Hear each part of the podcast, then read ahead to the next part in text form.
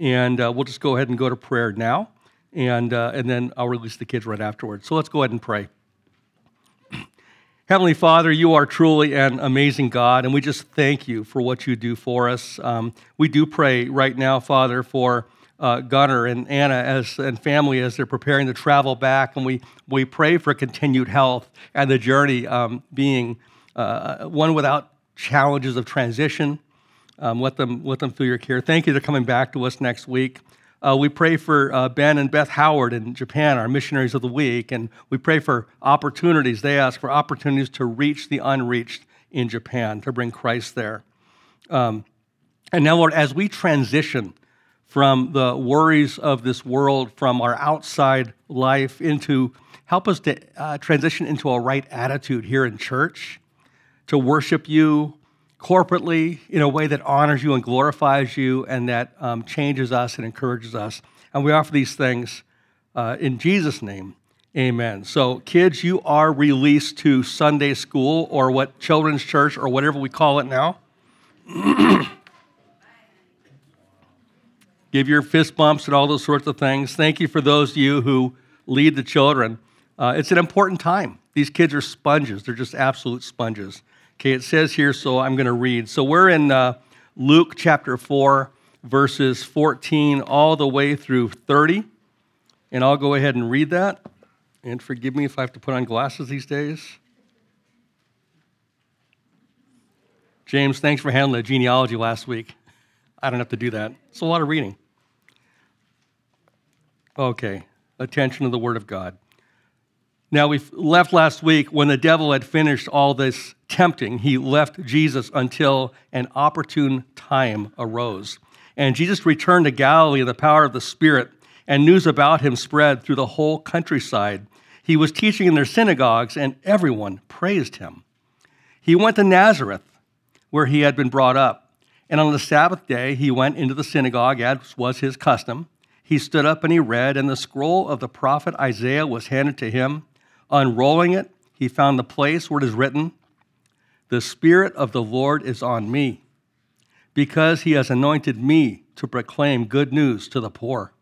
He has sent me to proclaim freedom to the prisoners and to recover the recovery of sight for the blind, to set the oppressed free, to proclaim the year of the Lord's favor." Then he rolled up the scroll, gave it back to the attendants, and sat down. And the eyes of everyone in the synagogue were fastened on him. And he began saying to them, "Today," and all spoke well of him, "this scripture is fulfilled in your hearing." And all spoke well of him were, and were amazed at the gracious words that came from his lips. "Isn't this Joseph's son?" they asked. And Jesus said to them, "Surely you will quote this proverb to me, 'Physician, heal yourself.' And you will tell me, 'Do here in your hometown what you have heard, what we have heard that you did in Capernaum.' Truly I tell you," he continued, "no prophet is accepted in his hometown. I assure you that there were many widows in Israel in Elijah's time, when the sky was shut up for three and a half years and there was a severe famine throughout the land. Yet Elijah was not sent to any of them, but to a widow in Zarephath in the region of Sidon. And there were many in Israel with leprosy in the time of Elijah the prophet, yet not one of them was cleansed, only Naaman the Syrian." All the people in the synagogue were furious when they heard this. They got up, drove him out of the town, and took him to the brow of the hill on which the town was built in order to throw him off the cliff. But he walked right through the crowd and went his way. Heavenly Father, we thank you for your word. We ask that today your word would have its intended effect. Open the ears of each one of us in the way that we need to hear, and help us to commit to doing what you call us to do. And we ask this to your glory in Jesus' name. Amen. Okay, we are in the Gospel of Luke, and a purpose for the four Gospels, Matthew, Mark, Luke, and John, is to bring us the message of salvation, the forgiveness of sin. John, John says it this way in John twenty. He says, "Many other signs, therefore, Jesus also performed in the presence of the disciples, which are not written in this book, but these have been written that you may believe that Jesus is the Christ, the Son of God, and that believing you may have life in his name. Ha- have you believed that Jesus is the Christ, the Son of God, and having believed you have life in his name? Anybody here?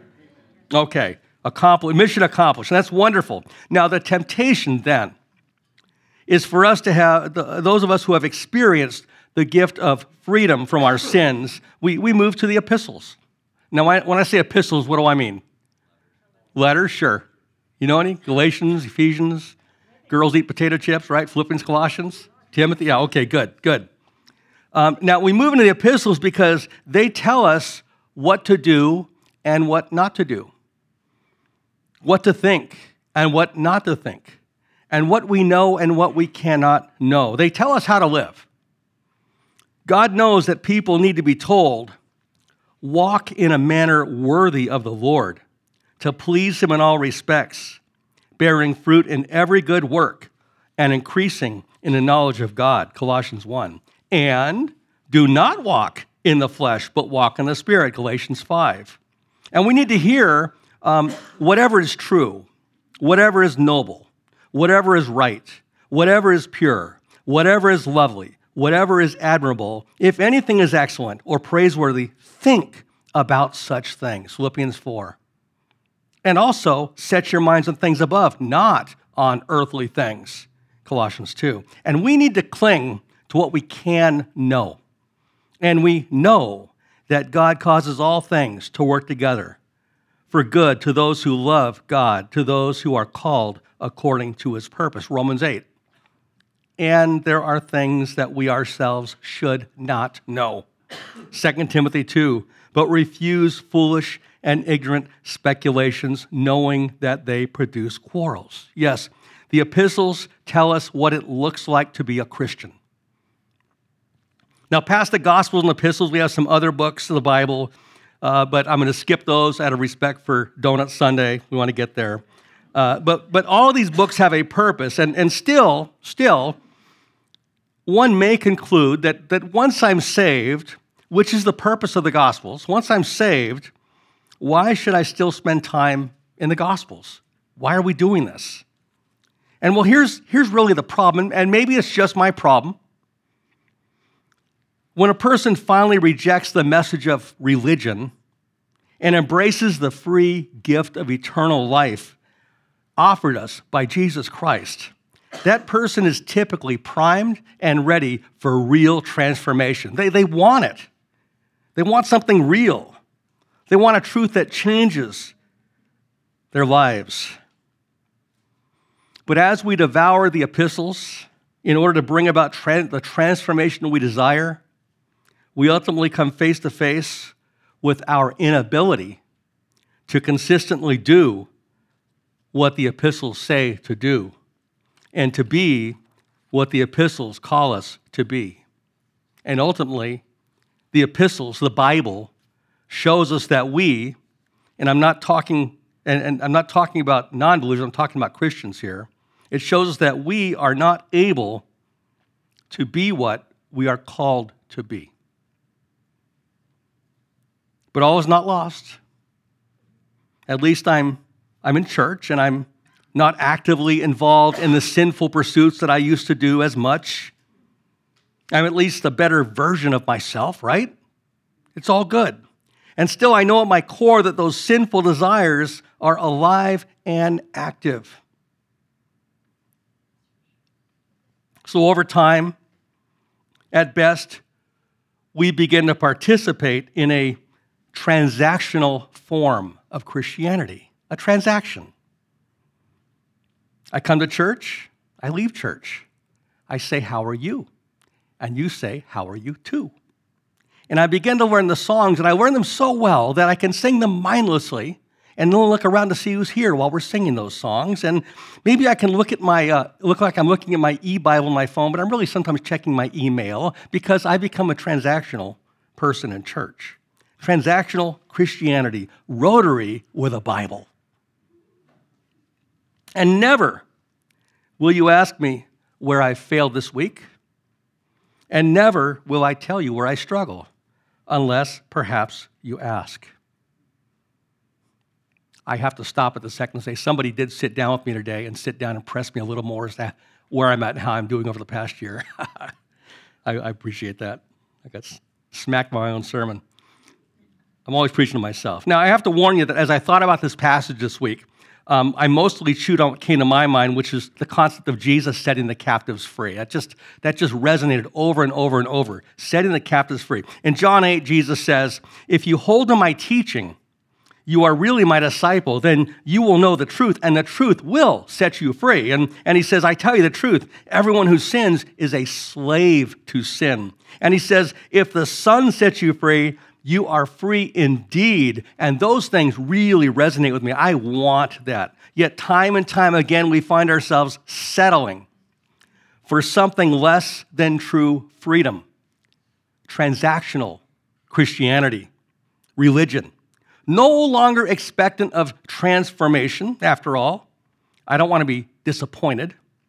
And we secretly, secretly conclude to ourselves at least that, hey, it, it doesn't work. But at least I'm doing better. I'm in church.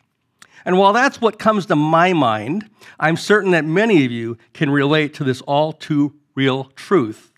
And you want something far more for your investment in Christianity. You still want that. It still appeals to you.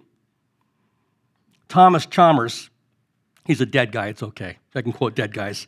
Thomas Chalmers best expresses this concept in his eleven-page booklet, you can pull it up online, called The Expulsive Power of a New Affection. The Expulsive, Expel, Expulsive Power of a New Affection. And there Chalmers clearly and succinctly, better than I'll ever do it, succinctly explains that the only way for the epistles to have their intended effect is for a person to first be in a love relationship with Jesus. The only way to not love the world is to actively love something else or someone else, and that someone else is the living Jesus. That's kind of a key. A Christian conversion that stands on a prayer made twenty years ago is as ineffective as a marriage that stands on marital vows made twenty years ago. When we receive Christ, we are intended to enter into a living and vibrant journey with Christ himself. And only then will the epistles have the powerful effect on your transformation, the effect that you so deeply desire for yourself and for others. And this is exactly why we, a church full of believers, are studying the Gospels. The Gospels don't simply show us the way to salvation. They show us the way of salvation.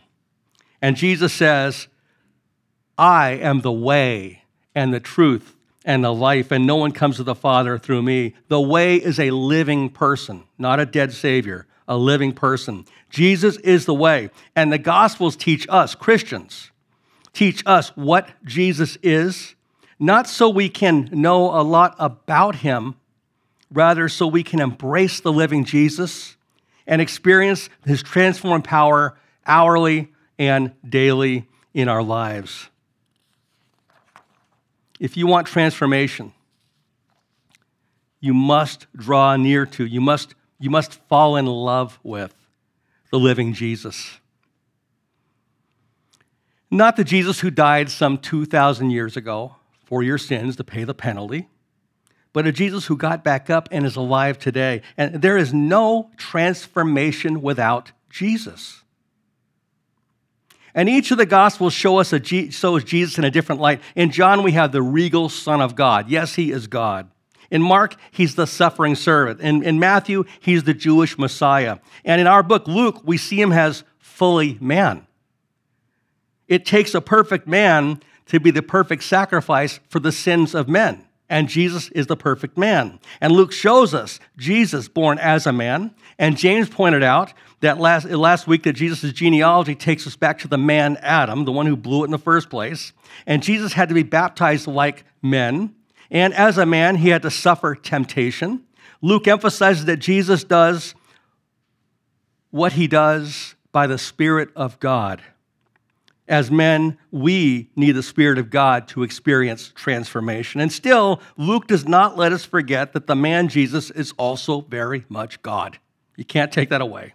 Now, in our text today, Jesus brings a transformational message to a transactional group of people. So let's see what happens. John four fourteen. Remember, Satan's going to wait a while to tempt him again to a more opportune time, verse thirteen. Uh, verse fourteen, and Jesus returned to Galilee in the power of the Spirit, and news about him spread through all the surrounding districts. And he began to teach in their synagogues and was praised by all. And he came to Nazareth, where he had been brought up. Now, Luke organizes the book according to the message that he wants to communicate. Really, a year may have passed since Jesus was tempted to this time he enters home. We know if we look at the book of Matthew, it seems to indicate that before he visited home, he um, had shifted his headquarters from Nazareth over to uh, Capernaum on the Sea of Galilee. But stu- still, news about him spread to all the surrounding district. One wonders what that news was. These are the people who, some eighteen years ago, may have known that the twelve-year-old Jesus was the one that was teaching the teachers in the temple. These are the people who most likely were at the wedding of Cana, where he turned the water into wine. These are the people who knew Jesus as a young man decided to drift away from the family business and move more towards rabbinical studies or something like that. And at some point, the Spirit of God leads Jesus back to the place where he is raised. Verse sixteen, and as was his custom, he entered the synagogue on the Sabbath, and he stood up and he read. And the book or scroll of the prophet Isaiah was handed to him, and he opened the book, and he found the place where it is written, The Spirit of, the Spirit of the Lord is upon me, because he anointed me to preach the gospel to the poor. He has sent me to proclaim release to the captives, and recover sight to the blind, to set free those who are downtrodden, to proclaim the favorable year of the Lord. And he closed the book and gave it back to the attendant, and he sat down. And I love that Luke writes, and he found the place that is written. You know, some seventeen hundred years after this, somebody put chapters and verses in the Bible so that we could find what we're looking for. They didn't have that then. Jesus reads from what we would call Isaiah chapter sixty-one. And Isaiah was written about seven hundred years before Christ. It's most concerned with the coming of the Messiah. Isaiah ministered during the period of the divided kingdom, and he lived when the northern kingdom was sent off to into captivity to Assyria. Uh, he died sometime before the southern kingdom, Judah, went into captivity with Babylon. And Isaiah prophesies uh, about God restoring his people to a great nation again under the rule and reign of Messiah. This was their hope book, Isaiah. And we actually, today, we actually have an Isaiah scroll from the time of Jesus. Did you know that? We actually possess an Isaiah scroll. It's twenty-four feet long. Jesus goes and scrolls through about twenty feet to reach Isaiah sixty-one. Only uh, five chapters left after that. And then he... He reads, and that's when we have two problems. The first problem is that he didn't read the whole passage. Now, somebody brought to my attention that I, I missed a word or didn't read a proper word or skipped around or worded the Bible. How dare Jesus skip a sentence out of this? But he does. He reads, The Spirit of the Lord is upon me because he anointed me to preach the gospel to the poor. He sent me to proclaim release to the captives and recovery of sight to the blind, to set free those who are downtrodden, to proclaim the favorable year of the Lord. And he stops. He fails to read, and the day of vengeance of our God. He leaves it out. Can he do that? He broke his words in the middle of a sentence at a comma, and he closed the book, meaning I'm done, and he sat down to teach. And aren't you glad that Jesus is not yet proclaiming the day of God's vengeance? I'll tell you, there will be a day when he proclaims the vengeance of our God, but that day is yet future. It's not today. Now, that's problem one. Problem two is actually in verse twenty-one. He says, he began to say to them, today the scripture has been fulfilled in your hearing. That's a problem. Jesus is declaring that the prophecy applying to the coming Messiah is fulfilled in him on that day. He's the one. And in the same way, Jesus is saying to us today that this too is fulfilled in our presence today. This is not some distant transaction two thousand years ago. This is about our transformation today, our Messiah today. And what has the Lord anointed Jesus to do for you today? Well, let's look. We jump down to what he's called to do, verse eighteen, to preach the gospel to the poor. The fact is that whenever the gospel is preached, it is most heartily received by poor people. That's historical. By those who are in need. And Jesus emphasizes this when he says in Matthew nineteen, I tell you the truth, it's hard for a rich man to enter the kingdom of heaven. Again, I tell you, it's easier for a camel to go through the eye of a needle than for a rich man to enter the kingdom of God. And Jesus is not bashing rich people, nor is he extolling the virtues of poverty. But the fact is that people don't cling to a Jesus that they don't feel they need. Wealth gives us the ability to mask or numb our sense of need. Some of you here have been graciously plunged into need so that you would see your need for Jesus, and that's actually a blessing. Yeah, that's what I say. Say it from your shoes.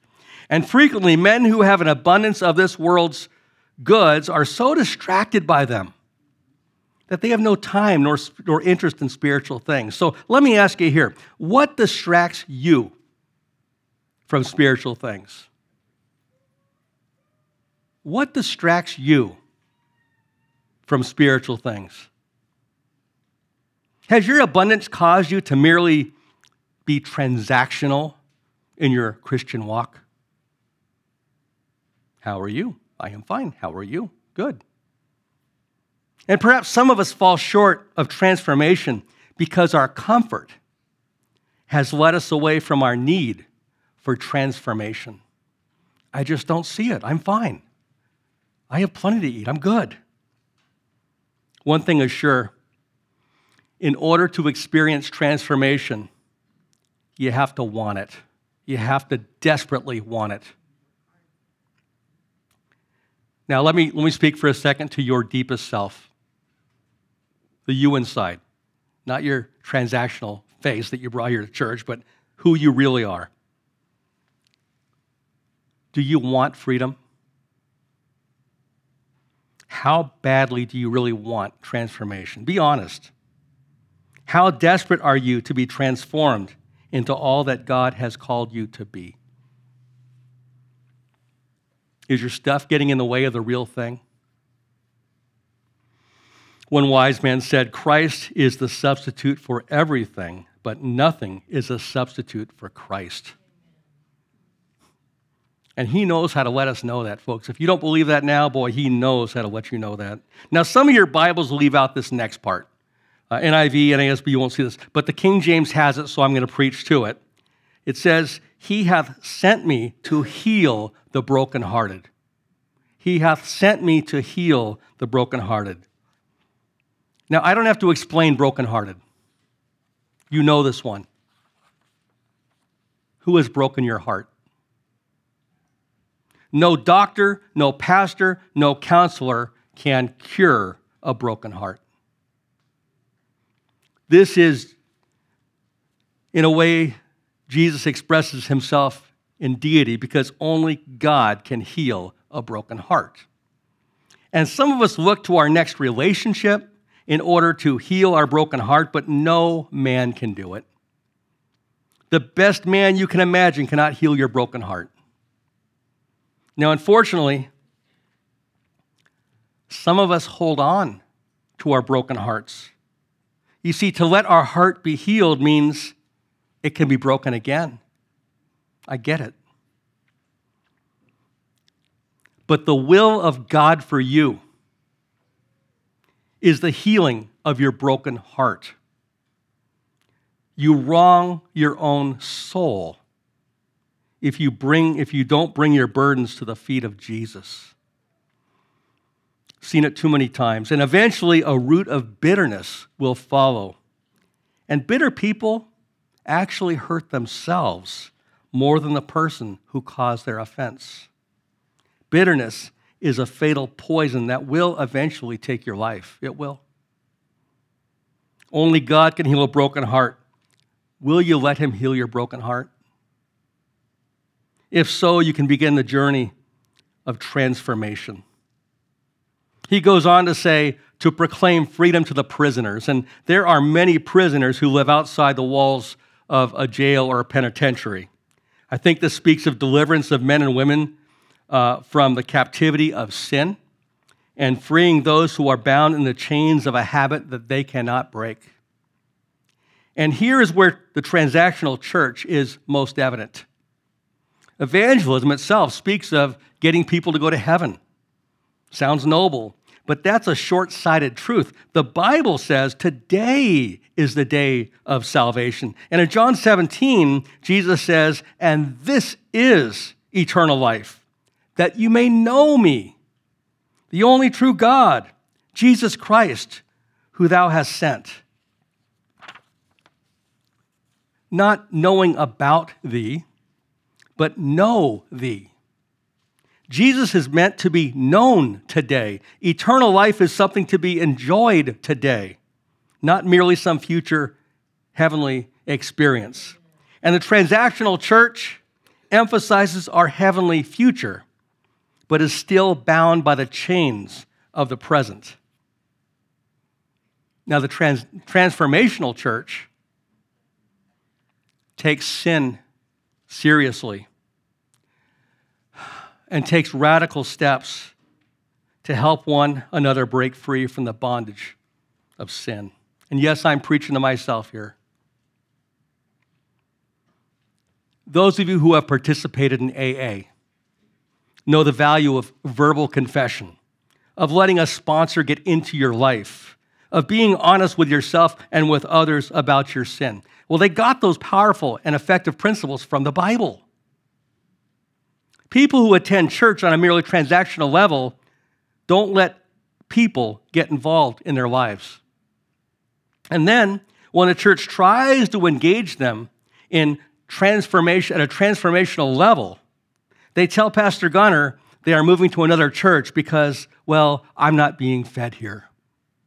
Ouch. People who have Jesus in their lives tend to like people who have Jesus in their lives. Now listen, on Sunday morning, we have an adult Sunday school. In Sunday school, we explore the Bible. We point people to the living Jesus. And, and people come and people go as they will. But what you may not know is that right next door to the Sunday school class meets a small group of men who want to take it to the next level. They address issues pertaining to real change. They're somewhat transparent with one another, and, and they want genuine transformation. And not once has Scott Tolstead ever come up here and advertised his group. And yet, as I walk by, I see the group is growing, and that blesses my socks off. Yeah. Transformation is taking place here. And I'm not suggesting that we structure a church where you come to the pulpit and, and come to the mic and confess your sins to everybody. That's not the way to do it. But God does work through agency. It's the way he does it. God does his work through people. He uses people to do what he wants to do. And there are little platoons of men and women in this church who meet and share at a deeper level, a more intimate level, a transformational level. But you have to look for them. You have to want it. So let me ask you, does transformation like that scare you? Well, it should. Only when we commit to becoming a transformational church will this community look at us and be drawn to Jesus.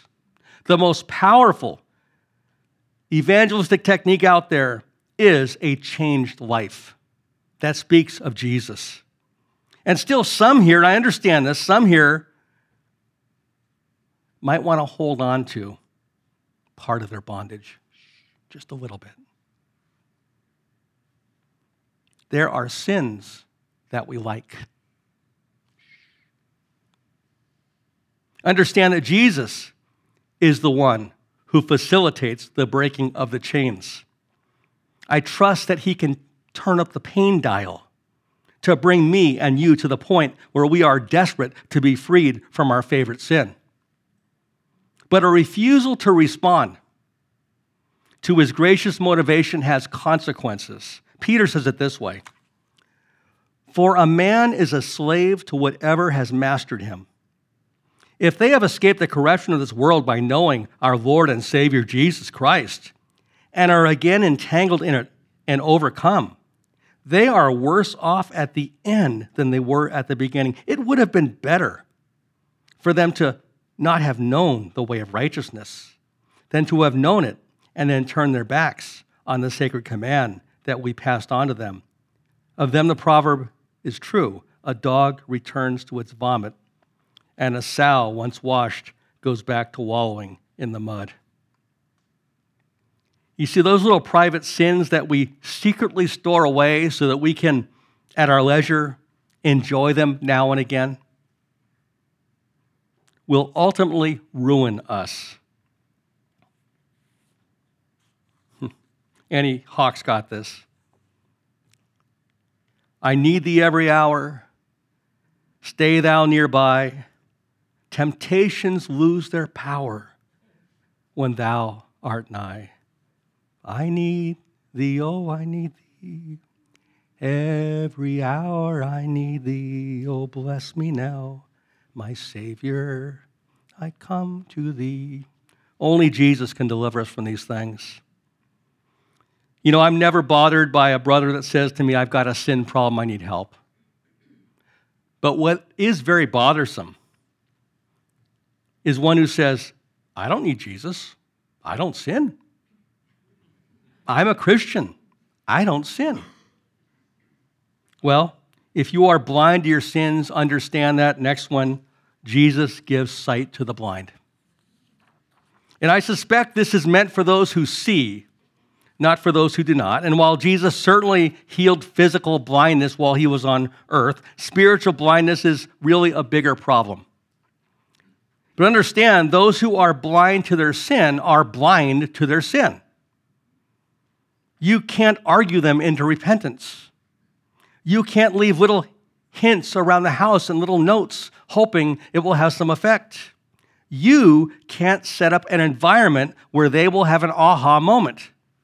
But Jesus can. But Jesus can. The Bible says in John sixteen, "And he, when the Holy Spirit comes, will convict the world concerning sin and righteousness and judgment." It's Jesus that gives sight to the blind, those who are blinded to their own sins. And the transformational Christian prays our loved ones into repentance. That's hard work. If you really love them, it beats you up. You get bruised by a sinner in your own home and those attached to your family. And that said, some of you have been beat up by life and by the devil. And Jesus says, next one, "I've come to set free those who are downtrodden," or "set at liberty them that are bruised," whatever version you have. Let me ask you, are you downtrodden? Are you bruised? Are you beat up? Has life run you over? Jesus gets it. And part of his purpose is your restoration, to build you up, not to beat you up. Who's tired and beat up? Yeah, amen. And I like to tell you it gets better after sixty, but it doesn't.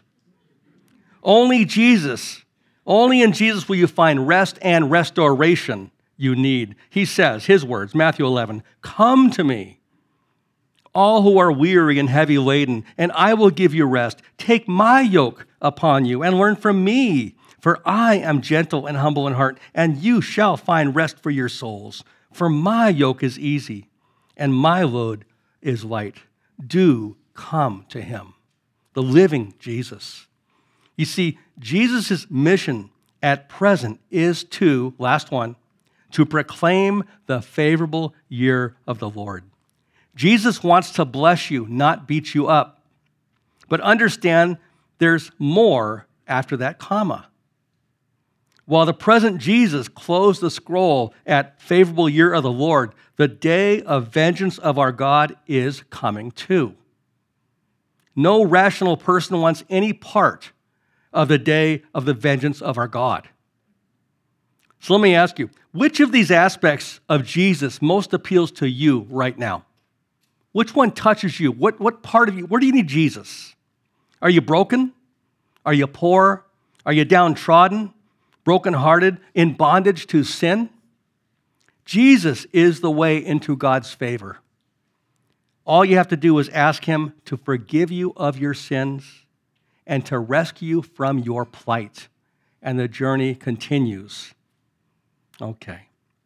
Well, those are good words. Those are good words. At least that's what the hometown thought, kind of. Look at verse twenty-two.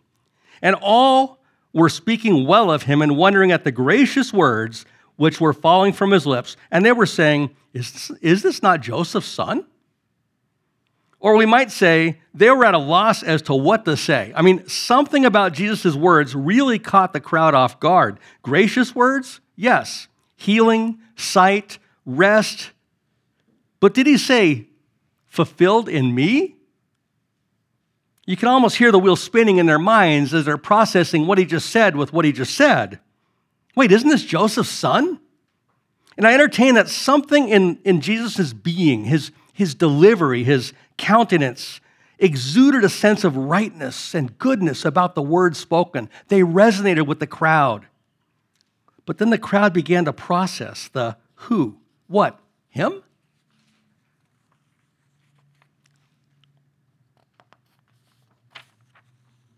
And this would be a great time for Jesus to implement some, as cops say, some verbal judo, some, some de-escalation techniques.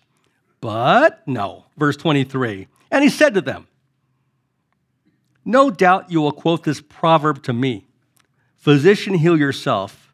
Whatever we heard was done in Capernaum, do here in your hometown as well. And he said, truly, I say to you, no prophet is welcome in his hometown. Understand what's going on here. As proof of Jesus' deity, John writes this peculiar verse, John two, he says, but Jesus would not entrust himself to them, for he knew all men. He did not need man's testimony about man, for he knew what was in man. We see this mind-reading attribute of God in Jesus' dealing with Nicodemus in John three, with the woman at the well in John four, and we see it here in Luke as well. Now, as a cop, I want you to know, I've learned that people get pretty upset when you tell them what they're about to tell you. Yeah, yeah, I know, the light was yellow, press hard, three copies. But don't you want to hear my excuse? Jesus knew that these people expected from Nazareth's favorite son. The proverb and expectation is pretty clear. Do for your own before you do for others, Jesus. By the very nature that you belong to us, you should serve us, Jesus. As if they, they owned him. He owed them something. He was welcome as a miracle worker, but not as a prophet, and certainly not as God. And from Scripture, Jesus shows them that position does not earn favoritism with God. But God blesses anyone who comes in faith. He says to them, verse twenty-five, but I say to you the truth, there were many widows in Israel in that day. But Elijah went to Sidon, to a woman who was a widow. And there were many lepers in Israel in that day, but only Naaman, the leper, was healed, and he was a Syrian. And you can read the full accounts of those histories on your own, but don't miss the response. Now, my take... My take is that we're willing to overlook his declaration that he was the actual Messiah. Today, the scriptures fulfilled in your hearing. They, they could overlook that so long as he was going to take care of his own and serve his family as he had served others. We can put up with that as long as he's doing his stuff for us. So long as they could profit from their prophet, Jesus could call himself anything he wanted. But absent that, he's a blasphemer. Verse twenty-eight. And all the synagogue was filled with rage when they heard these things, and they rose up and cast him out of the city and led him to the brow of the hill in which the city was built in order to throw him off a cliff. And I'm not sure whether that means they were going to throw him off a cliff or are they going to throw him off a cliff and stone him? But something bad's going on there. They were having none of this upstart God business, this Messiah thing.